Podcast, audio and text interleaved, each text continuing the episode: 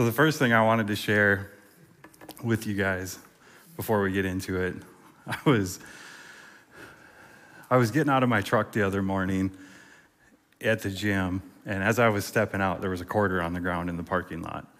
And I've never been the kind of guy to pick up a quarter off the ground, you know. I'm not the guy that if I drop my change, I'm going to go running after it, you know. So I looked at the quarter, and I shut my door, and the Lord was like, there's a quarter on the ground back there. I'm like, yeah, but, you know, I'm not that guy. And he showed me, he starts speaking to me, you know, and he says, you know, you pray for provision, right? You have no problem depositing the checks that come in the mail, but you won't pick up a quarter? Okay, so this week, I've picked up every single piece of change that I've found on the ground.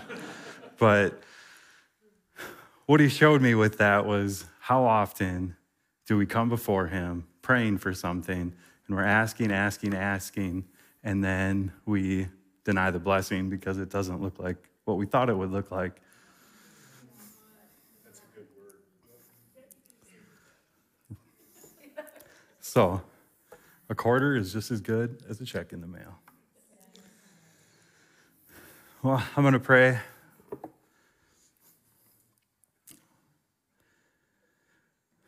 Well, I just thank you, Lord, for this time tonight, God. I thank you for this word and just this time with you, Lord, that you show up. In Jesus' name, amen. So the Lord's been speaking to me about this thing for a few weeks now, and it's wild. I'm going to talk about marriage tonight. But it's crazy how the enemy comes after something when the Lord gives you a word like this. Almost immediately, about 3 weeks ago, things got weird in my house. Not that there was intense fighting or arguing or anything like that, or even really disagreements.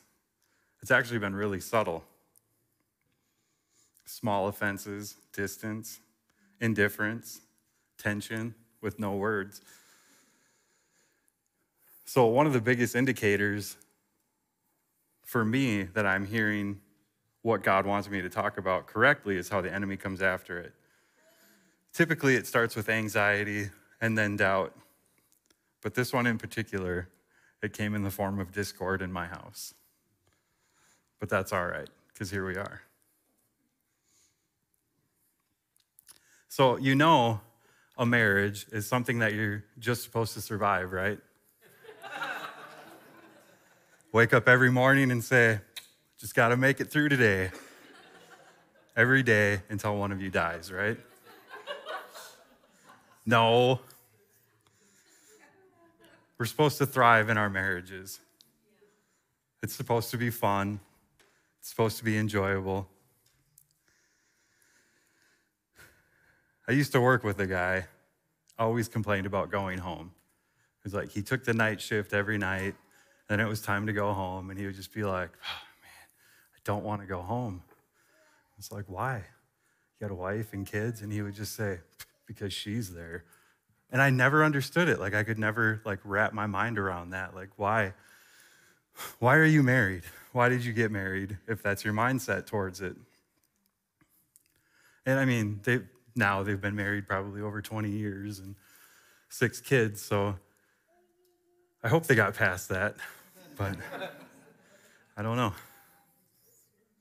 But I'm going to kick off in Ephesians 5, verse 22, and that says, wives, submit to your own husbands as to the Lord. For the husband is head of the wife, as also Christ is head of the church, and he is the Savior of the body. Therefore, just as the church is subject to Christ, so let the wives be to their own husbands in everything. So here's where it gets good. Verse 25, husbands, love your wives, just as Christ also loved the church and gave himself for her, that he might sanctify and cleanse her with the washing of water by the word, that he might present her to himself a glorious church, not having spot or wrinkle or any such thing, but that she should be holy and without blemish. Yes, wives, it says that in black and white, submit to your husbands. But it also goes on to tell husbands to love their wives as Christ loved the church, also in black and white. It tells us to love our wives as Christ loved the church and gave himself for her. Paul is telling us that as men, we need to lay our lives down for our spouses, for our families, just as Jesus did for the church. So what does that look like? Simply put, John 3:16, right? Jesus gave his life for our lives. He paid the debt we deserve so we can have access to the eternity that he deserves. He gave everything for the church. So for you and I, for the men, we have to become a man that she desires to submit to. That looks like living a life fully surrendered to Jesus ourselves. That's where it starts. We have to be a safe place for her to be vulnerable and be able to share her emotions. Yes, emotions. Those things that pop up whenever the Packers win or lose.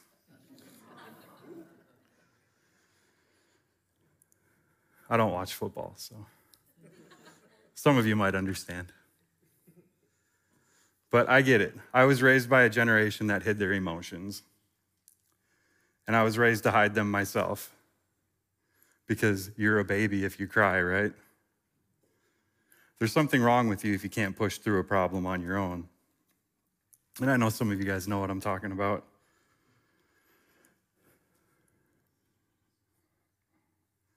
But it's okay to be emotional. And it's okay to have a hard time at sometimes. In an atmosphere like this, we can find men that will come beside us and help out. It's okay to get plugged in with a group, with a small group, with a pastor, with a counselor, somebody that will come alongside you to help you through the issues. And that's okay to do. I spent a lot of years trying to figure man out on my own.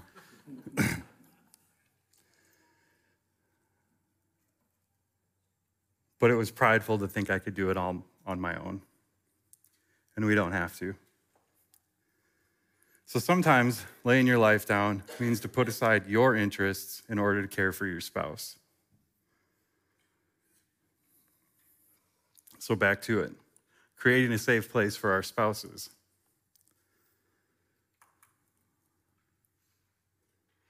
As important as it is for men to be a safe place for their wives, it goes both ways.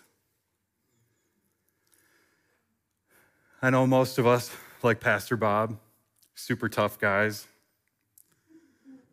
but it's okay to create a safe space for your husband to be transparent and vulnerable. You don't have to push and pry, but let them know that you're not going to judge him for being honest. Let him know that you're not going to think less of him if he's having a hard time with something. That makes sense? See, when I'm personally surrendered to Jesus, it makes it easy for my wife to submit to me.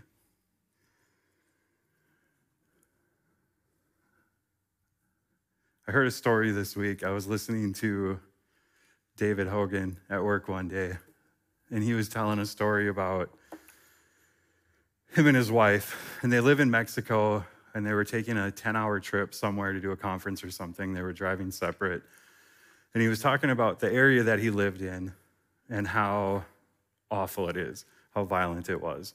Drug cartels, shootouts, there's just crazy things going on.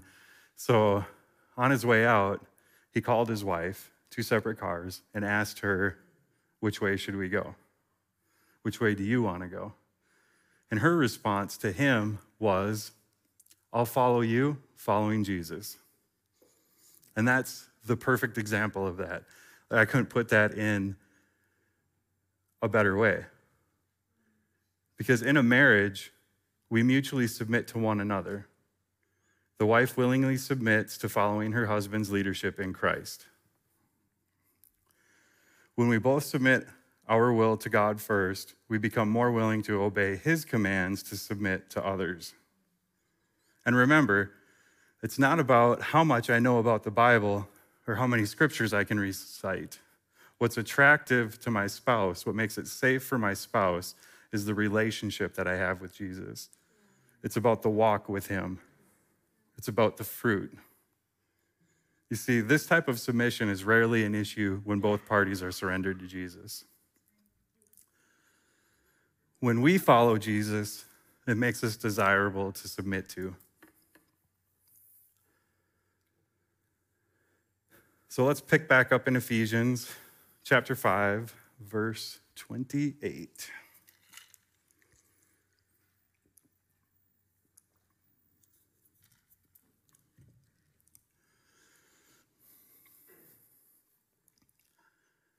So husbands ought to love their own wives as their own bodies.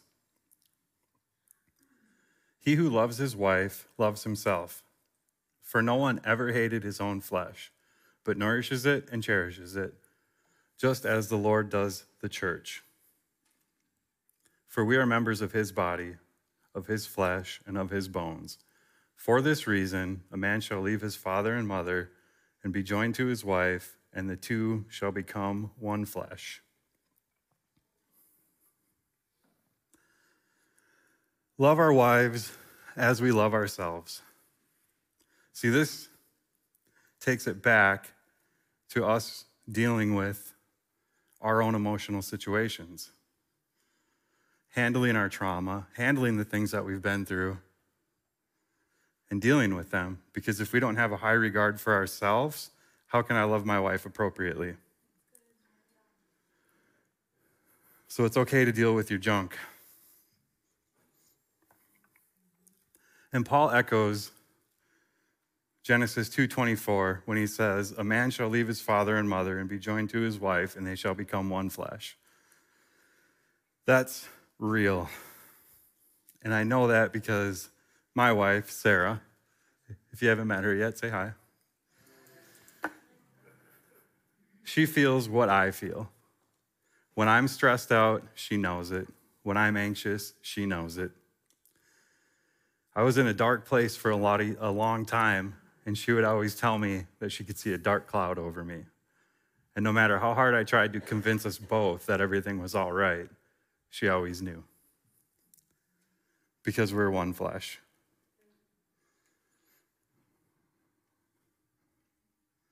That concept of being one flesh starts in the very beginning with Adam and Eve being one flesh all the way through the whole Bible. It's significant.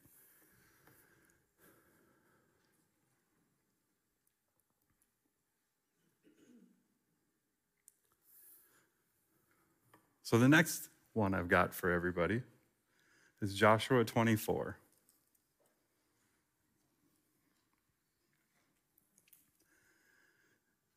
Verse 14. Now therefore, fear the Lord. Serve him in sincerity and in truth, and put away the gods which your fathers served on the other side of the river and in Egypt. Serve the Lord.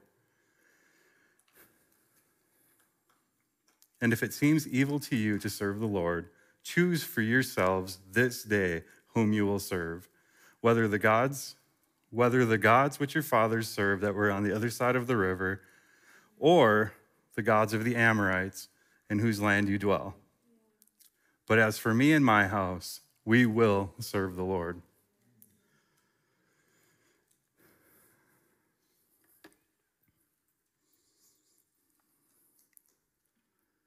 As men, as fathers, as husbands, we're priests of our home. We're the spiritual heads of our home, right? And we have a choice to make on which way our families are going to go.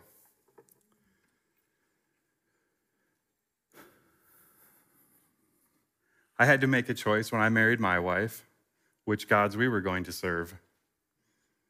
The ones of my father, which were chasing the desires of my flesh, or Jesus. We definitely went after the other gods first. We went after the gods that my father chased, that our parents chased, right? Drinking, partying, serving the flesh, chasing what felt good until it didn't feel good anymore. Riddled with hangovers, guilt and shame.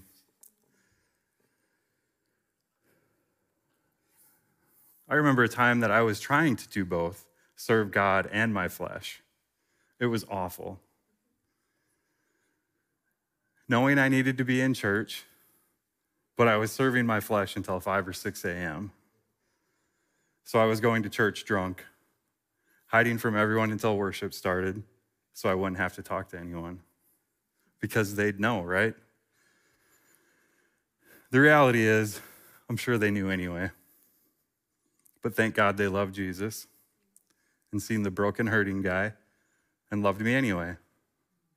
They showed me Jesus in that mess.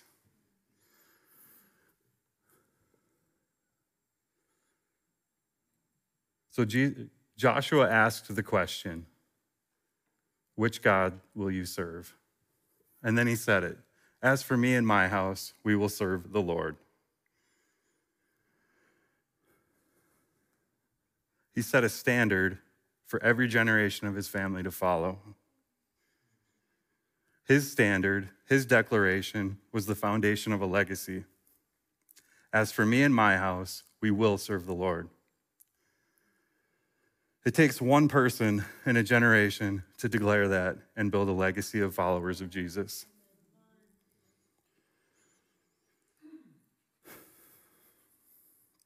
So declare, as for me and my house, we serve the Lord. It's a prophetic declaration. As for me and my house, we will serve the Lord. Even if you're not married yet, if there's no possible wife in sight or husband, declare it. Start paving the way. Start plowing in the Spirit that as for me and my house, we will serve the Lord.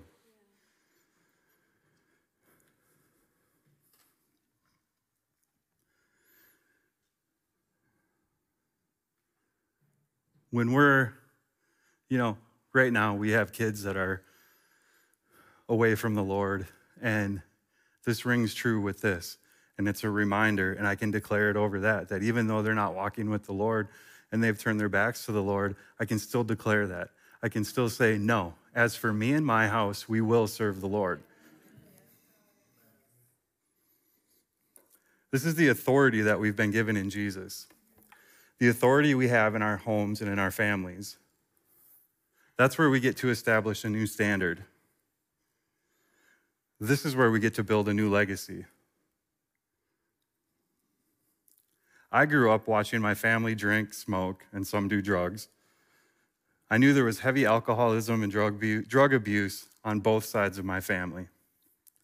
I personally was smoking weed when I was 11. And by 13, my friends and I were stealing cigarettes from our parents every day and getting blackout drunk on the weekends. I remember being in my mid-20s, still drinking heavily daily, thinking, this is who I am because that's who my family was. Thinking, that's who I have to be because that's who my family is. That was what I thought my legacy had to be. But guess what happened? I met Jesus. And as for me and my house, we will serve the Lord. None of my kids have known the life that I knew at such a young age. I know this is repetitive, but I want you to catch it. and we need to declare it and remind hell whose we are and who our families belong to.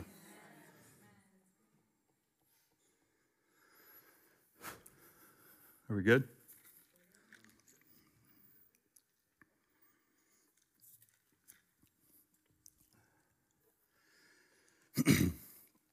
Matthew 18, verse 19.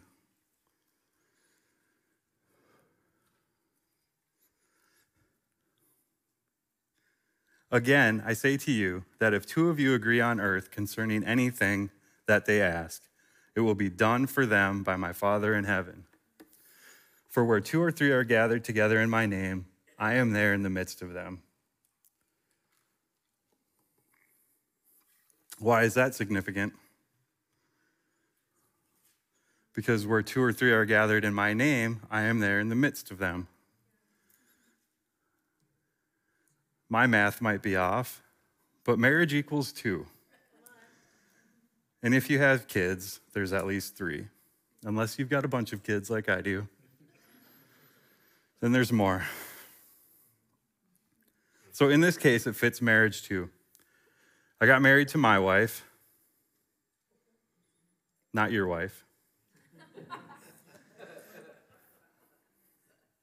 We made a covenant before God and became one flesh. So now there's 2 of us gathered in his name, right? So that means that he is in the midst of us. We have to keep him there, though. We have to keep him in the center of our marriage. This is part of the reason that the enemy hates marriages and families. I may be powerful in the spirit, but alone I could easily be distracted and pulled from the flock. Not that it's impossible if I'm married, but there's 2 of us. And at the very least, there's accountability in 2 or more. When I was in the Army, we walked around. We did everything in the battle buddy system. It was 2 or 3 people did everything. And that was in case one of us was stupid and made poor choices. Hopefully the other one wasn't stupid too. So someone could be a voice of reason, right?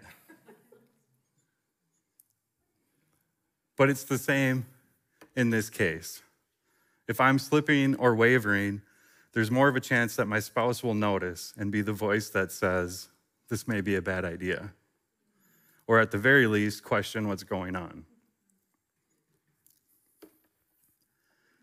Don't get me wrong, there's power in a person. And Jesus is with the one. But a married couple is a threat to the enemy because of the presence that's with them. Because 2 are stronger than 1. There's a chance that the 2 will grow a whole family that will be rooted in Jesus, fighting for Jesus' kingdom. Mark 3, verse 25 says, a house divided cannot stand. Jesus said this as a warning, and the enemy knows it's true. Why do you think he comes after marriages so hard? If we give him a place to get into, he'll jump in. If my wife and I are fighting about the color of curtains we want, it's more than enough of an opening for the enemy to come in and snag a foothold. Causing division over something that doesn't even matter in the grander scheme of things. But if he can find an area of division, it's easy for temptation to creep in. It's easy for eyes to start to wander. It's easy for doubts and insecurities to pop up. That little cracked open door turns into an interstate for him to cruise in on and toil in our families. So now our house is no longer standing for God, and we are no longer standing against the enemy. That leaves us distracted and in no way a threat to him. In our marriages, we're supposed to be equally yoked to one another. If we can stay yoked, we can stand for the kingdom and stand against the enemy. We are a threat to hell when we stand in unity with our spouses and our families.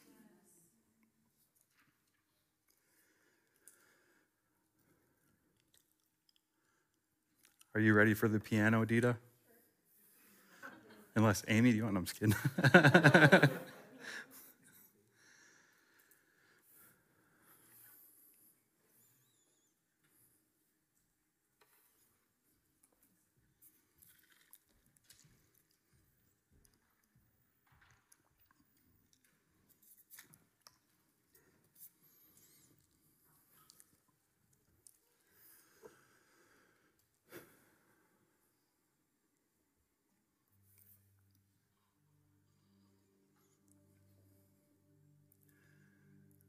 Love your wife like Jesus loved the church. Be willing to lay everything down for her, whatever the cost.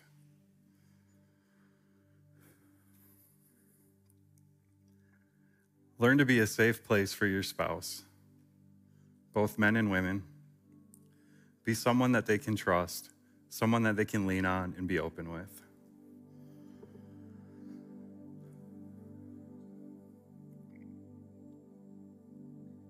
Paul devotes twice as many words to telling men how to love their wives as he does telling women how to submit to their husbands.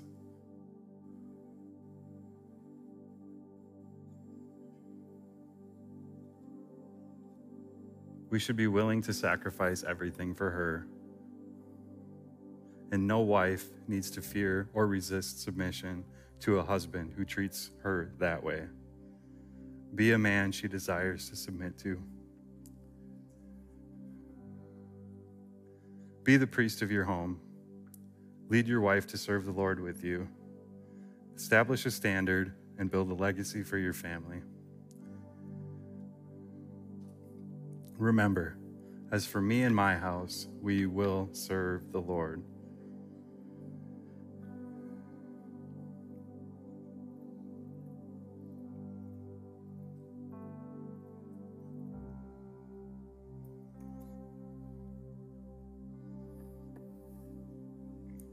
Date your spouse.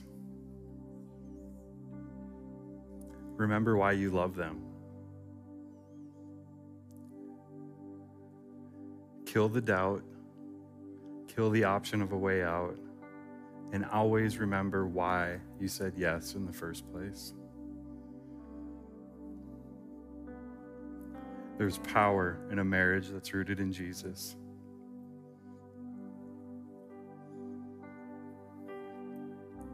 You would all stand, please.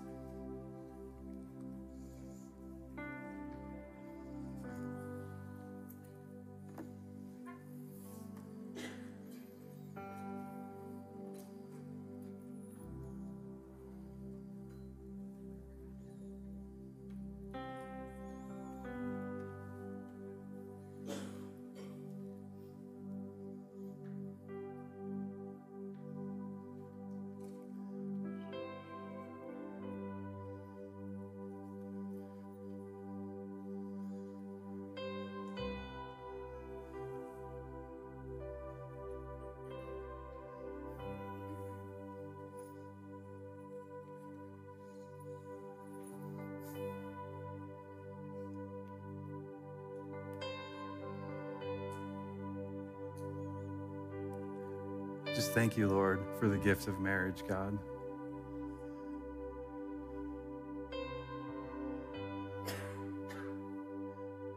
I pray that you would help us to see our spouses the way you see our spouses, Lord. That you would give us the courage to stand for our families, Lord.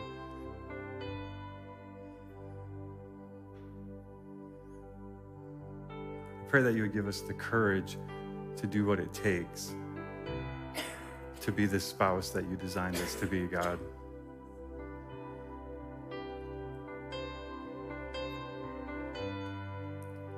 Just thank you, Jesus.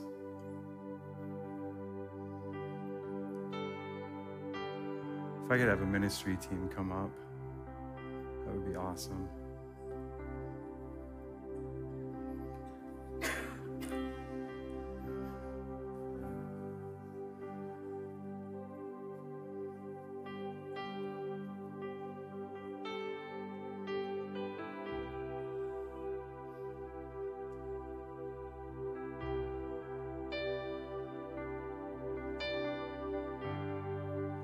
If you want to come up and just make that declaration, I would encourage you to grab your spouse's hand, come up here, and have one of these guys pray for you. Now you want to stand up, step into the authority that he's given you, and make that declaration for your household. Just come on up.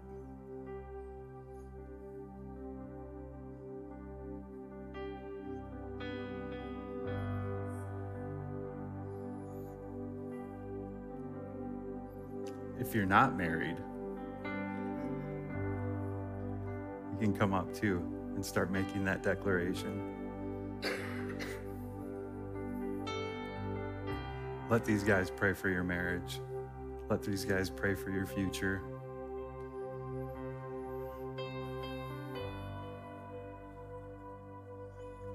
Thank you, Jesus.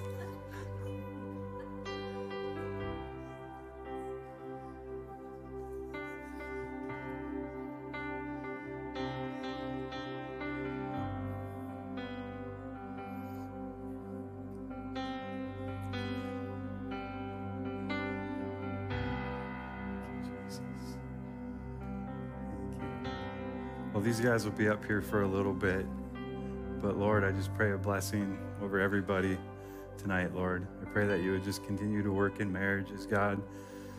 Bless marriages, bless families, Lord. Thank you, Jesus. In Jesus' name. Thank you.